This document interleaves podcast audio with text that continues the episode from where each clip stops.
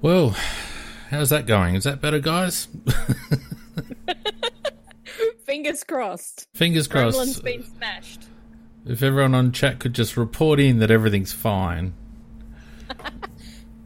Yeah. Thank God. Yay. We got a nice little okay sign from Matty. Yay. Fantastic. Welcome to another crackpot edition of Crowcast Tuesday Bloody Night Live. And I tell you what, Nikki and Donkey, I won't introduce you again because he can be stuffed. But it's been like this all day, right? So it started off this morning. I had the day off today, right? Because I had to do an online exam this afternoon at 2:00. So at 8:00, I get woken up by the sound of a jackhammer out the front of my house. And I wander outside casually and see that Transport SA have decided that Scotch College need a better school crossing. I've probably just given away where I live now, but who cares? They need a better school crossing. And they decided today was the day that they were going to dig up the old school crossing. Today being the day that I had an online exam in a room with a window facing the road.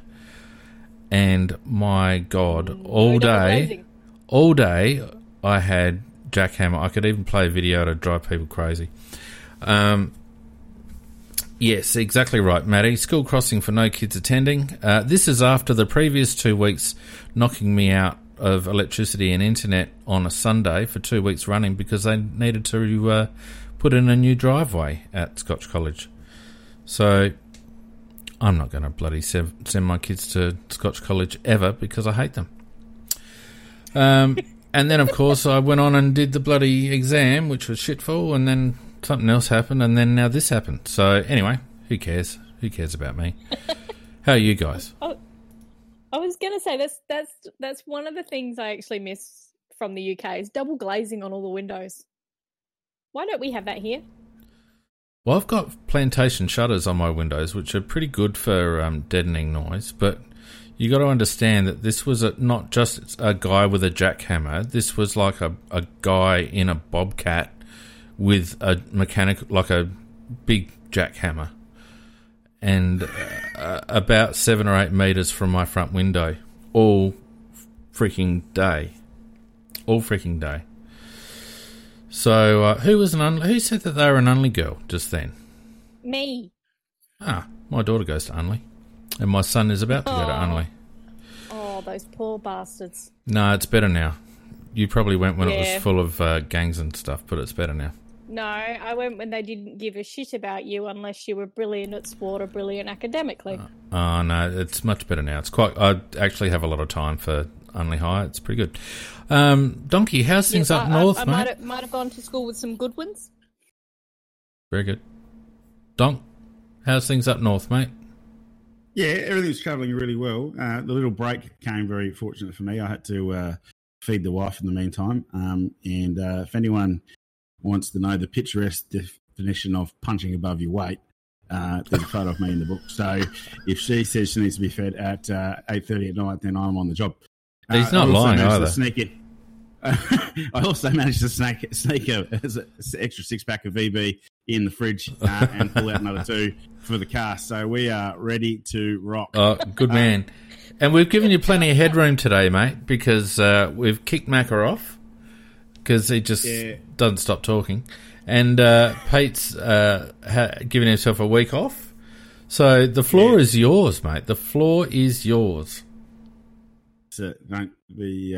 I'd be a bit more apprehensive without handing over the keys like that fiend, but it doesn't matter. Thank you. It's fine because I still got to sneak in between you two. What I've found is that considering there's no footy, our listenership's cut by about 2/3. So You're not going to damage the brand too much, mate. I was going to say there's no super coach for Donkey to ramble on about. Oh no, they were the highlights. Mate, it wasn't rambling. That was terrible, Nick. Competitions. I loved how upset you got about competitions, Fien. Bloody hell. And, well, it's still going. Like, Don, I don't know whether you recall, But last week, I put $100 worth of KO on the line. $100 worth of KO on the line. Do you think anyone gives a shit? No. I've had nothing. No. I've had nothing. Yeah. And I'm not...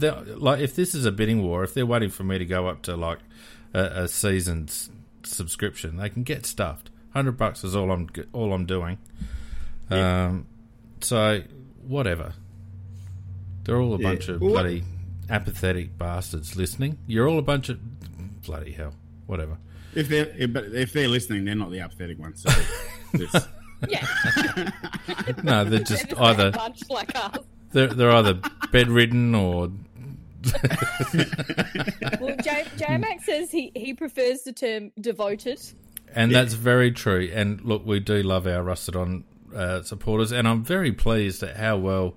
People have transitioned over to Discord, so if you want to chat along, obviously if you're watching on Facebook, you can chat along with us on Facebook. If you're watching on YouTube, you can chat along with us on YouTube. But if otherwise, you can head on over to our website, aflcrowcast.com, go to the live chat page. You'll see our Discord embedded in the page there. Just set yourself up with a name and click enter and away you go. And you can join the festivities, which I'm sure you'll find rewarding. Satisfying. I don't know what else. Enlightening. Enlightening. Invigorating. I don't know about invigorating. Let's not get carried away. Something else that I did, and I'm just going to see if I can get this up on the on Facebook and YouTube and whatnot. What I did, Donk, I started playing AFL Evolution 2 last week. Yes. Tell us about this game review. We need some music for the segment. It's not actually bad, to be honest with you. It takes a little bit of tweaking. Are you better than you were at the Real Dream Team? Oh, well, I'm better at most things than I was at Real Dream Team. No, this has taken a little while. To get the hang of it, and the game itself is a bit unbalanced. It's in need of a bit of patching, so but thankfully it's quite configurable in terms of all the attributes and all the different parameters of the game, so you can kind of tweak it a bit to get it to be a bit more balanced. But as J-Mac kindly attested on one of the other channels this afternoon or yesterday, I seem to be improving. So what we've done Donk and Nick, on Twitch. You can follow us on Twitch, AFL Crowcast, or it'll be on YouTube and Facebook as well. We're going to run through the season as if the season was played, right? So we've done last weekend. I did the Crows versus Swans round one fixture. Oh yeah, how'd we go on the replay? Well, it was looking bad early. I think I was about 4 goals down and looking all at sea after the first quarter. But we forged back into the contest by halftime. We're only, I think, 3 or 4 points down, and by the end of it, we ran away victors by about 20-odd points. So so we're off and running in virtual season 2020. I'll be playing the showdown tomorrow night at about 8:30. So if people want to get along, it's actually not too bad. You know, I've got it playing in the background. On the graphics at the moment for people to just see what the gameplay looks like. And to be honest with you, I mean, it's a low-budget game. It's Aussie rules football. It's a bit glitchy, but it's still kind of fun to watch. So there's a few streamers on Twitch and whatnot that are streaming AFL Evolution 2, a couple of them quite good, the rest of them pretty much like me. If you got nothing to do at 8:30 or thereabouts on a Wednesday night, come over and have a look, have a chat. I'll probably be having a beer or two while I play. I might even play 2 games depending on how I feel. So come and have a chat and a bit of a laugh, and we'll run through a couple of games and see if we can get season 2020 off and running in some way, shape or form. Which segues me, ladies and gentlemen, into AFL news this week. And, of course, there's been continued chatter about the hub situation, but it looks to me less and less likely that's going to occur. Yeah, I think... Good. I think the move by the NRL to do what they've done have really they really attract a lot of bullets. So the AFL being ever gun shy, I think, would be never wanting to be bad people in these situations. So the other thing the AFL needs to think about is doing themselves some long-term brand damage. You know, they've set themselves up as the family code and, you know, all those sorts of things. And you can't do that and then put a lot of people at risk. I think there's also the difference in between the two governments in Victoria and New South Wales. Victoria shut down a lot quicker than what New South Wales did. The New South Wales government sections of it are the ones who are pushing ahead and thinking this is a great idea with the NRL.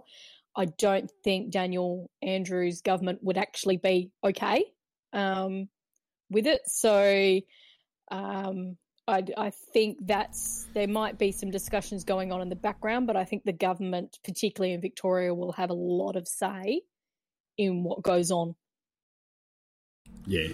And the other thing too is we're not with community transmission in those bigger states, like the NT and SA look pretty good compared to those guys, but with the community transmission just means that any sort of opening up is going to mean a pretty big flare-up if things don't go right. And, you know, and that'll be a disaster for a lot of old people, so and a lot of people in general. But, yeah, it's just not something I think you can play around with. And the worst thing I think we can do is open up, stop, open up, stop, open up, stop. Yeah, and that's the worst thing you can do regarding the curve is you've got to keep it shut, and then when it seems to be improving, then you've got to keep it shut a bit longer. And once it starts going down, and it's got to go down enough, only then can you start to open things back up again. Yeah. And it's going to be hard. I don't actually think Victoria are travelling as well as what you say, Nick. Their testing their testing compared to New South Wales and South Australia is way low. Tests per 1,000 or 10,000 or whatever it is that the measure is. And I dare say that their actual case numbers would be a lot higher if they were actually testing to the same level as South Australia and New South Wales. So, nevertheless, I mean, until you can't. To my way of thinking, and I think the AFL are kind of falling in line with this way of thinking, forced a bit by the AFL Players Association, you can't have a season until those borders are opened up. A lot of the players are worried that if you stick them in a hub, if all it takes is one case and all of a sudden you've knocked out six teams, it's just not really workable. Yeah, and the fact is that a lot of teams you've got... So we have some of our players, some of our interstate players have stayed here, but others have gone back home to be with their families, etc. So trying to get them back in again, that would be difficult. Well, I mean, they'd have to quarantine everybody in one place and then distribute them to the hubs and then basically have those hubs self-contained, like a little Olympic village in each area, which is doable, I guess. It's doable, but then you've also got to... It's not just the players, it's all the officials, and then it would also have to be everybody that's providing the food for them, cleaning, or all that kind of extra stuff. So it's... Oh, yeah, it's a massive... You're literally right when you said it. It's an Olympic village. It would be an Olympic village. It would be massively difficult logistically, and, you know... You'd think that it would almost end up being revenue neutral because they'd have to play it in front of an empty stadium. You wouldn't get the broadcast buy-in, I don't think, in terms of viewership, so you wouldn't get the ratings. Sponsorship dollars are drying up. Apart from anything else, clubs would need to reinstate a whole bunch of staff even to get going because we know that every club has actually laid off a lot of staff and some of those have actually... gone for good, whereas others will be waiting in the wings for a call-up. So more recently we've been hearing, or I've been hearing, a couple of the coaches and a few other AFL-connected people talk about a July start. And considering the AFLPA have said that they're quite happy to run through until December, that would still give us essentially a 5-month season.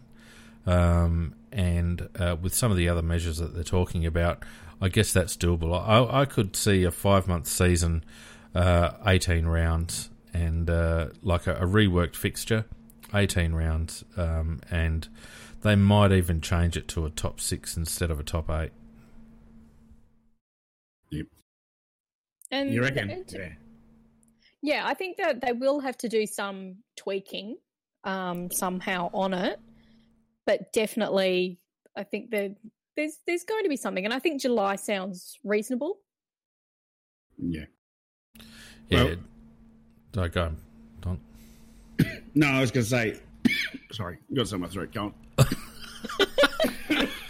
Bloody hell, mate. It was a bit of fucking Aaron Twisty. Literally, Aaron Twisty's just come loose to the tooth and hit the back of the tonsils at the wrong time. Yeah, well, look, you had a look at the I became a little bit of a coronavirus nerd for a little while. Yes, I've noticed. The peak of our infections should be looking to hit in week 42 from the first week of infections, and we're about week 7 or 8, I think, at the moment into it. So, you know, realistically, they're not actually talking about it, you know, the worst of being over until, you know, December, January type of time. There will have to be a decision made at some point about, you know, how widespread the community spread of this is, and how and on what things are being opened up. So, I mean, I don't think you could imagine playing footy, but, you know, still not being able to go to a restaurant and things like that. So it's just going to be, you know, and the other big decision that'll be coming soon will be, you know, when kids go back to school and those sorts of things. So it's, I think there's still too many unknowns for anyone to be making any real sort of, you know, assessment of where we're going to be. Yeah, I think you're right, Don. You know, it's difficult. I don't know. It's probably the same for you in Northern Territory, but in South Australia, because our cases have dropped off dramatically to the point of, you know, single digits for the last few days, it's very easy to think that there's light at the end of the tunnel. But you only have to look at countries like Singapore and Japan, who were, you know, Singapore in particular was the poster child for containing the virus, and yet they actually haven't flattened their curve at all. Their cases, whilst they've been lower, have been not diminishing. And there's other countries that, having weakened their restrictions, are now suffering an increase again of cases. So, and you wouldn't want to be the government that pulled the trigger too early, would you? And which resulted in a few more unnecessary deaths. You just wouldn't want to be that government. So, I'm not a fan of Scotty from marketing, but I would not like to be in his position at the moment, trying to balance the needs of the economy and public perception and the reality of how this virus operates. Yeah, I'm also generally not a fan of Scotty from marketing, but I actually think they haven't done too badly as a whole in the country. When you have a look at the way other countries have handled what we're going through right now, I think nationally and all the local leaders, or most of the local leaders, seem to be actually looking after us first rather than worrying too much about the other stuff. But the next big problem is how we're going to feed our families, and that is going to bite pretty soon. Yeah, that's right. That's right. I don't think there'd be many families completely unaffected. I was saying to you off air, Donk, that I'm very fortunate with my own job, and yet two of my immediate family have lost theirs. So, you know, if it doesn't happen to us directly, it certainly happens to people in our immediate vicinity. And they're talking about unemployment rising to 10% by the second half of the year, and that's 1970s numbers. We haven't seen 10% unemployment for a long, long time. Yep. Yeah. Anyway, look, let's not get too depressed about stuff like that, because we're here to talk about footy. Not that there's a huge amount to talk about, but I did want to talk about. I did want to talk about something that was raised, and it seems that the virus has enabled every idea known to man to be raised. We've had chatter about the hub. We've had chatter about reducing the numbers on the field, and now we're having chatter about increasing the draft age, another one of my pet bugbears, the draft age. There's been chatter about now being the opportunity for us to raise it to 19. Nikki, what are your thoughts? We've kind of touched on this a little bit before, and I'm a bit on the side of actually I think it's probably a good idea to push it that little bit out, and because what it does is it's not putting pressure on those kids straight out of year 12, and that the fact that they can then actually experience a little bit of life.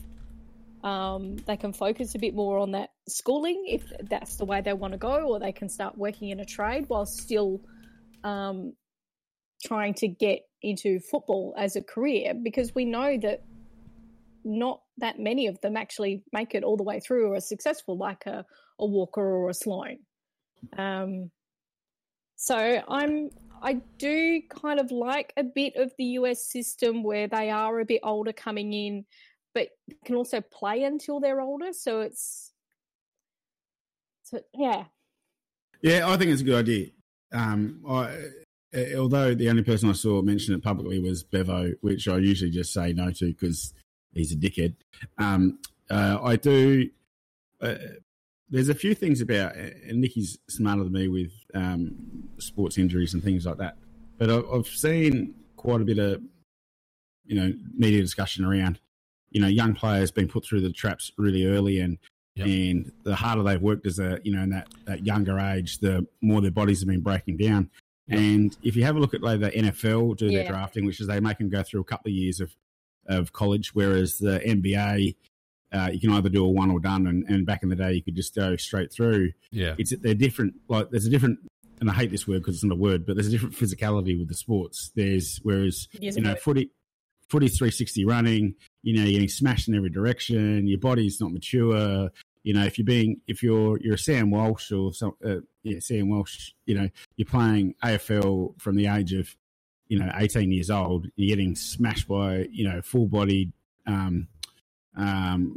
blokes in opposing teams every week in and week out, and you want a star ball. And it's like, it's career limiting behaviour. If you have a look at someone like Chris Judd, if you think of the 2001 draft, Chris Judd went to the Weagles, was a star player basically from day dot, got premierships and Brownlows really, really early on, and retired, 5-6 years before Gary Ablett, who was recruited in the same draft, or Hodge and Mitchell. So, is it really that much of a problem? The other thing too is I think you start to eliminate a lot of the problems that you're going to get with draft busts, because people have a couple more years of maturing during that time. And I don't know about my listeners on the cast, but at 18 years of age, being trusted with a couple of $100,000 in my back pocket and having footy is the only thing you do in your life, that's not necessarily it's a defining time in your life. And if you're getting everything handy on the plate, you haven't really had to fight your way through stuff. And that extra couple of years, I think, could be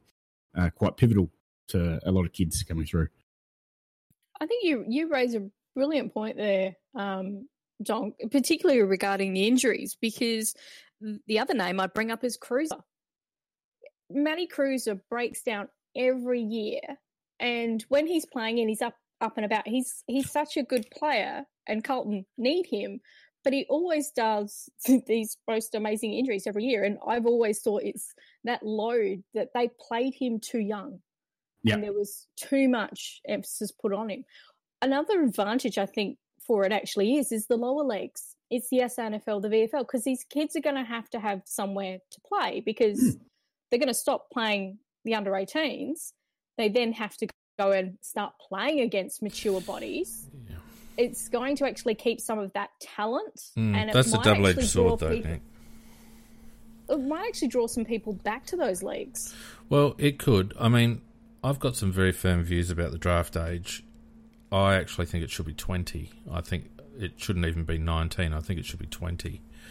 But the point you raised about the lower leagues, look, then the good kids are going to be in lower leagues for one season before they get drafted. It's not going to drag people back. In fact, it's going to infuriate the lower leagues because they're going to have a constant turnover of top-end talent that they've developed. Invested in. Yep. And I actually think that there needs to be, instead of a reserves team, there needs to be an under-20s comp to replace the TAC Cup. And kids should graduate from their elite programs at club level into that under-20s competition at national level. Run around in that competition for a couple of years. It gives a lot of exposed form to recruiters, scouts, clubs, etc., etc. It enables kids to get used to the rigours of AFL football, physical and also mental. And I think anything less than that is just going to be piecemeal.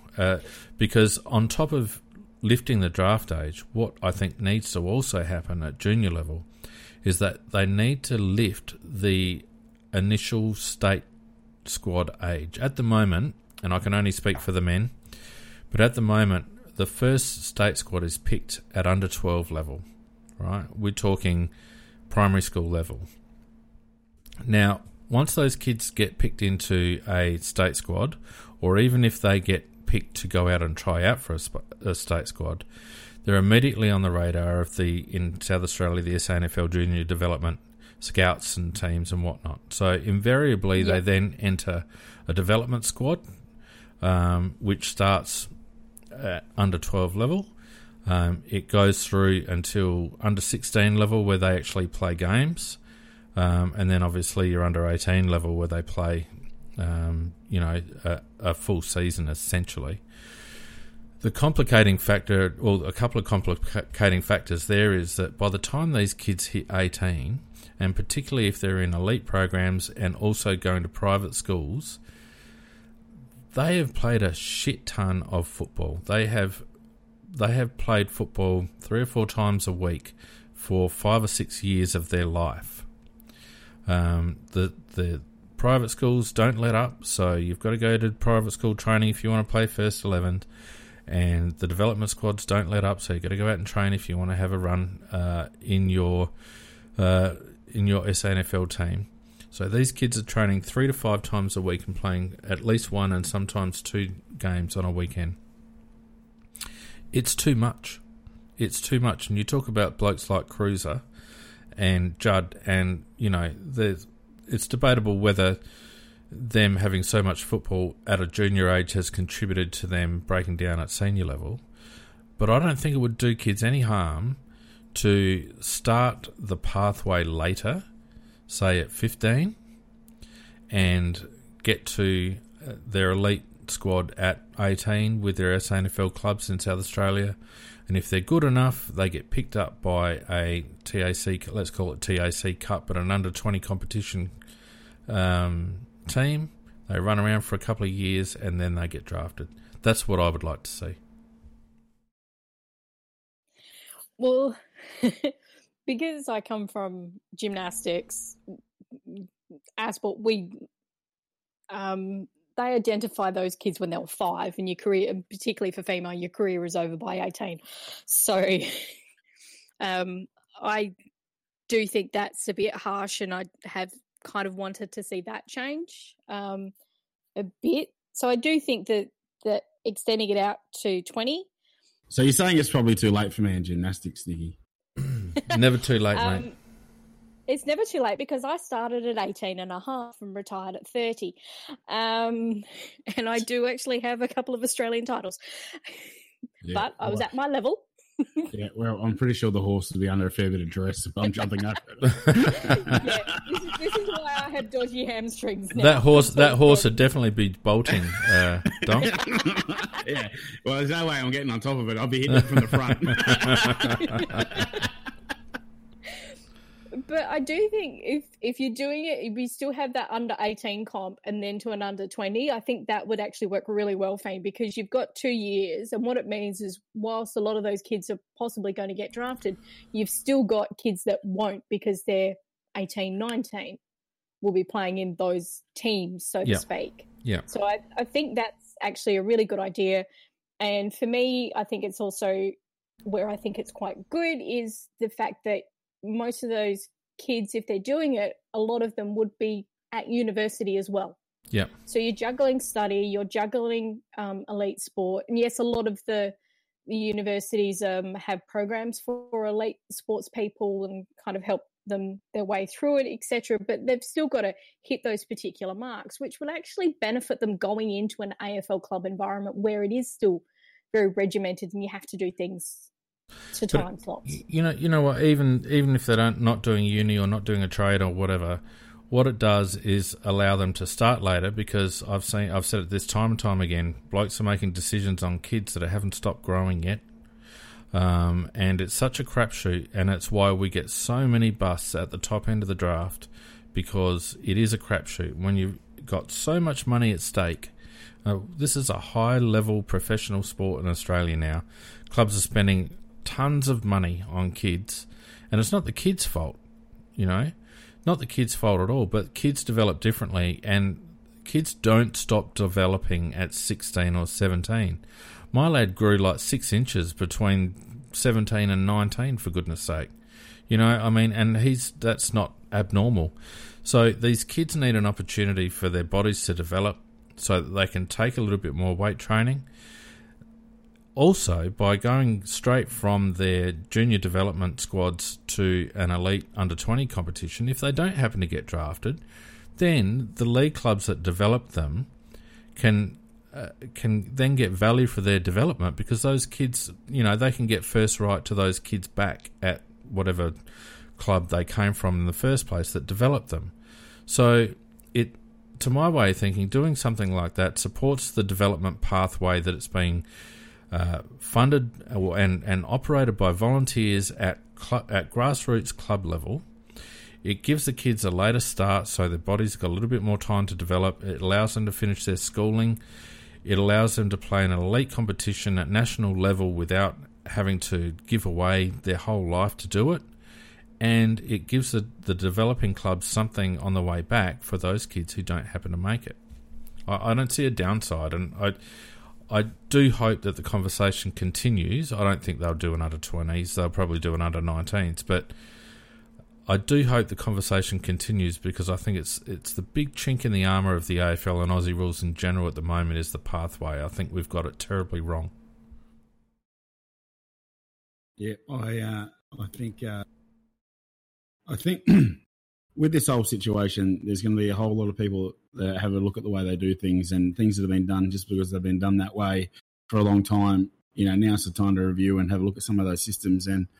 And this seems like a bit of an easy one to have a look at. And if you have a look at even the drafting profile, a lot of clubs lately, you know, there's quite often a few, you know, second, third year players that are playing in state league somewhere that are coming through in the earlier rounds of the draft now. So it's not even that the clubs aren't necessarily looking in those places. So a pivot, I don't think, has to be, you know, the end of the world. Anyway, we'll see how that develops. You know, the AFL can be a bit monolithic at times, except when they're tweaking rules, in which case they seem to jump left, right and centre. But on major changes like this, they seem to move slowly. But I think if Steve Hocking achieves one thing during his tenure, if he could redress and correct the pathways for men's AFL footy, and make it more equitable for all the stakeholders, players, clubs, parents, coaches, everyone, then I think he would have earned his keep. What's been going on in Adelaide Crows social media land? And by the way, this is a Cain Corns free zone, so I'm not going to talk about that shit that he keeps stirring up. I did notice today, I'm not sure if everyone's aware, but Benny Davis was in a Hungry Jack's commercial, and that seems to have caused quite a stir within the playing group. Was he? Yeah, he was picked up by some ad recruiters in a shopping centre in Sydney a few years ago, and with his girlfriend at the time. Was supposed to just be an extra, but the actual paid actors were no good, couldn't get it done in 20 takes each. So they've thrown to the big Benny Davis, and he's knocked it out of the park. Sensational. So, that doesn't surprise me. mate, he is my bacon deluxe of all time. So happy days. There's been a lot of back and forth about various challenges and whatnot. I see Tex has got on the recipe bandwagon. I just can't equate Taylor Walker to good cooking advice, so I can't really take that seriously. Mate, omelettes aren't cooking. Omelettes are cracking a couple eggs in the bowl and throwing some other stuff in there. That's so B grade. Come on, Tex, lift your game. Yeah, I want to see a lasagna, mate. A lasagna. He's building up to it. He's no Chrissy Teigen yet, mate. He's 30 years old. Yeah, I know. You know? Yeah. It's a bit like you and the donk and the horse donk. Mate, you slowly draw people in, and then you start to, you don't start off at the top and then fall away. You got to build up to the peak. No, my favourite meme of the slowdown period has been all these people are saying by the end of this year they're going to be great cooks or alcoholics, and I thought the great sort of finish off line was I'm already a great cook and a third generation alcoholic. Thank you. You guys are just underachievers. That's a tough crowd. Yeah. Jesus. I'm starting to remember why we drown you out, Neto. No, I'm kidding. I'm kidding. Look, no, sorry, I was just distracted because I was looking at the AFC website, actually looking for content that we could chuck onto the show here, and it's slim bloody pickings, I tell you. And I really appreciate people who have actually tuned in to listen because fucking hell. I was going to say, though, even though I know that you're doing your games on Wednesday at 8:30, there is now some sport to watch at 6:30 on a Wednesday night. What's that? And I watched it last week. It's the Supercars E-Series. Oh, my God. How good is that? That was brilliant, and I love it because Wincup can't win because he's useless because he's down the pack. But that was, oh, my God, so funny, particularly the way the cars go flying through the air. Oh, that guy, who was it that got hit and went and catapulted into the air? I can't remember who it was, but that was hilarious. Oh, Kelly. Yeah. And commentators rightly said he didn't put a hair out of place. Look, if you just switched that on and you weren't aware that it was virtual racing, it would take you a few minutes to register because all the pre-race drone footage and all that, that's actually in-game footage. That's not real footage, And, yes, the cars are very easily spotted as being virtual, but the actual textures of the track and the grass and all the rest of it is just amazing. And the sophistication that goes into some of those simulators with pneumatic pedals and motion sensing chairs and force feedback through the steering wheel. It's not like driving, but it's not far off. And those blokes put on a really good show, and I thought Fox/KO presented it really, really well too. And the commentators were all social distancing. They had the right degree of space between each of them. I do love the two guys in the pit crew still had their pit passes on. Yeah. Yeah. Oh, and the big news, Nick. The big news is that Scotty McLaughlin has actually gone and kicked some ass against the Indy drivers. Yeah. In E-Series, came third in the third race. I think it was at Daytona or something like that. But more importantly, Nikki, this week, Max Verstappen has gained a wild card into the V8 Supercars E-Series. He's going to be driving a Holden with Red Bull livery, and he's going to be. Is that because Wincup's so shit? No. It's just because Verstappen's so good. He does a lot of sim racing. Yeah. And he likes the supercars. He's already had a crack, in practice and all the rest of it. And I reckon that'll be great viewing because Max doesn't like a bit of a chirp, doesn't mind a bit of a chirp, I should say, and is competitive. I reckon he'd be competitive playing marbles. So that'll be good fun to watch. And because it's through Twitch, they're all actually talking to each other. Yeah, fantastic. And so we don't have those videos yet of the comments that are made because there definitely has been a little bit of squaring up occurring already. Yep. And but the fact of how competitive they were. And what I also loved was that whilst the game has a lot of in-game penalties, they still had Craig Baird, the driving, and he was giving out penalties. They were still treating it as if it was a proper race. Well, they were trying to. They were trying to. They were trying to. Let's not. Yeah. So somebody lost his win, and he was not happy about it. Yeah. No, look, let's not overplay it. It's a bit of fun, but it's very well put together. The sponsors obviously are getting value, which is a big deal for motor car racing because there's so much reliance on sponsorship money, both for the drivers and also for the teams. And it was shown, I think, when one of the drivers rocked up at practice with Super Mario Kart costume on, but he wasn't actually allowed to wear it during the race for sponsorship reasons. So it's a good way for the sport to get sponsorship value. It's a good way for people to get people to remain engaged in the sport. It's a bit of fun. iRacing is a fantastic platform, it's almost up to the level, Donk, of Crowcast AFL Evolution 2, which you can see on Twitch Wednesday nights at 8:30. If you want AFL football simulation. Then you won't find any. But if you want the second best thing, you'll find Crowcast Round 2 Showdown Wednesday night versus Port Adelaide at the Oval, followed by whoever was supposed to be playing at Round 3 if I haven't rage quit by then. Yeah, you do the best. You do some of the best simulation going around, Phoenix. Well, there's only about six of us. Actually, the guy that does the best stream actually worked on the game. I think he did a lot of the voicing for the game. And it's quite funny because they've stuffed up the voicing. They've actually reversed it. So you get Gary Lyon, during a showdown, you get Gary Lyon referring to Adelaide but calling them Port Adelaide, which I reckon is actually quite realistic.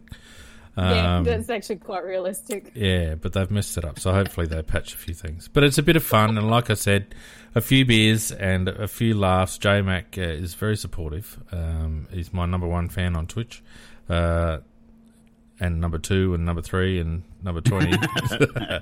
No. But see how you go. Otherwise, you can catch a replay on YouTube or Facebook or Twitch or wherever the hell else. Have we got anything to bloody fill out our time with, or are we just about going to let these people out of their misery and move on with life? They're doing emojis in the chat. Yeah, see, that's the equivalent of the Mexican wave, and I think I think that's actually time for us to say goodbye. So, look, thank you once again to everyone who supports our podcast by coming on and chatting, even during this trying time. Thanks to everyone who continues to support us on Patreon. We can't believe it. It's fantastic. Thank you so much. To everyone who follows us on Facebook and YouTube and every other platform, thank you very much. And all being well, we will see you guys next Tuesday. Until then, stay safe, be good, and we'll see you later. Night all.